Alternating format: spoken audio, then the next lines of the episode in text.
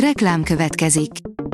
Ezt a műsort a Vodafone Podcast Pioneer sokszínű tartalmakat népszerűsítő programja támogatta. Nekünk ez azért is fontos, mert így több adást készíthetünk. Vagyis többször okozhatunk nektek szép pillanatokat. Reklám hangzott el. Lapszemle az aktuális top hírekből. Alíz vagyok, a hírstart robot hangja. Ma február 21-e, Eleonóra névnapja van.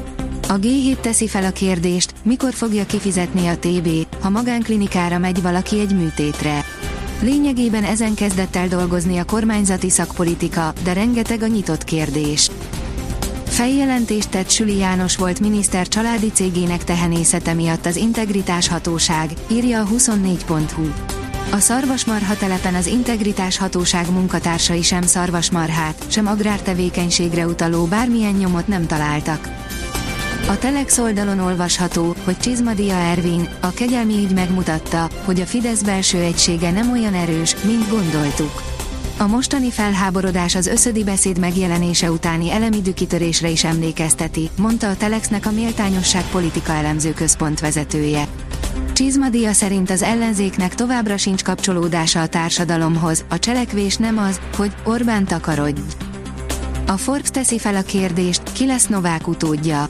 A miniszter, a milliárdos miniszter, az orvos vagy a tudós. Úgy tudni, hogy noha ismert és népszerű, Navracsis Tibor területfejlesztési miniszter nem kapacitálja, hogy a Sándor palotába költözzön. A privát bankár oldalon olvasható, hogy Orbán Viktornak is beszólhattak Brüsszelben.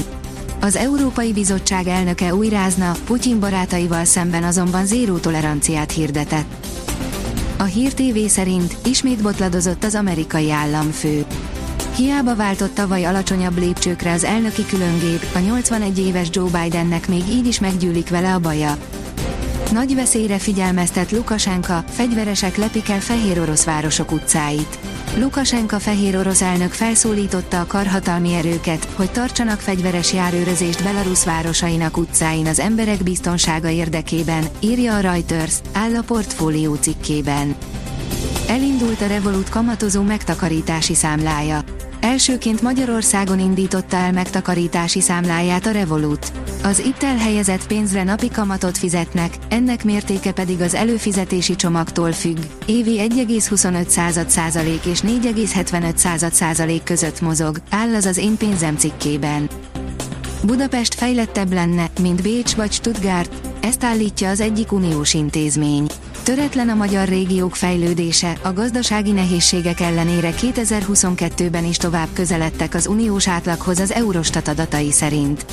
Ezzel együtt vannak furcsaságok az uniós intézmény adataiban, amelyek szerint a magyar főváros már megelőzi Stuttgartot, Bécset és Helsinkit, írja a vg.hu. Magyar Péter reagált Kubatov Gábor focista feleséges beszólására, írja az rtl.hu. Kubatov Gábor egy interjúban futbalista feleségként jellemezte Magyar Pétert, mert Varga Judit férje volt. Magyar a Facebook oldalán válaszolt. A Bitcoin bázis írja, Medvegyev atomfegyverekre figyelmeztet Berlin, London és Washington ellen. Dimitri Medvegyev volt orosz elnöknek és az orosz biztonsági tanács helyettes vezetőjének sikerült ismét sokkolnia és feldühítenie a nyugati tisztviselőket. A 24.20 szerint Golovin Vladimir, neki megyünk a svédeknek. A női kézikapitány örül, hogy Kácsor Grétára számíthat és nem bánja, hogy kidőlt a rivális kulcsembere. Milák Kristóf visszatért Virt Baláshoz. Cél a Párizsi olimpia, de nyilatkozatokra továbbra sem lehet számítani, írja a Magyar Nemzet. Jelentős csapadék továbbra sincs a láthatáron. Egyre több felhőre kell készülnünk a következő napokban, de jelentős csapadékra nem kell számítani. Marad az enyhe idő, a megerősödő szél azonban ronthat a hőérzeten, áll a kiderült cikkében. A Hírstart friss lapszemléjét hallotta. Ha még több hírt szeretne hallani, kérjük, látogassa meg a podcast.hírstart.hu oldalunkat, vagy keressen minket a Spotify vagy YouTube csatornánkon, ahol kérjük, kövessen és értékeljen minket. Az elhangzott hírek teljes terjedelemben elérhetőek weboldalunkon is. Köszönjük, hogy minket hallgatott!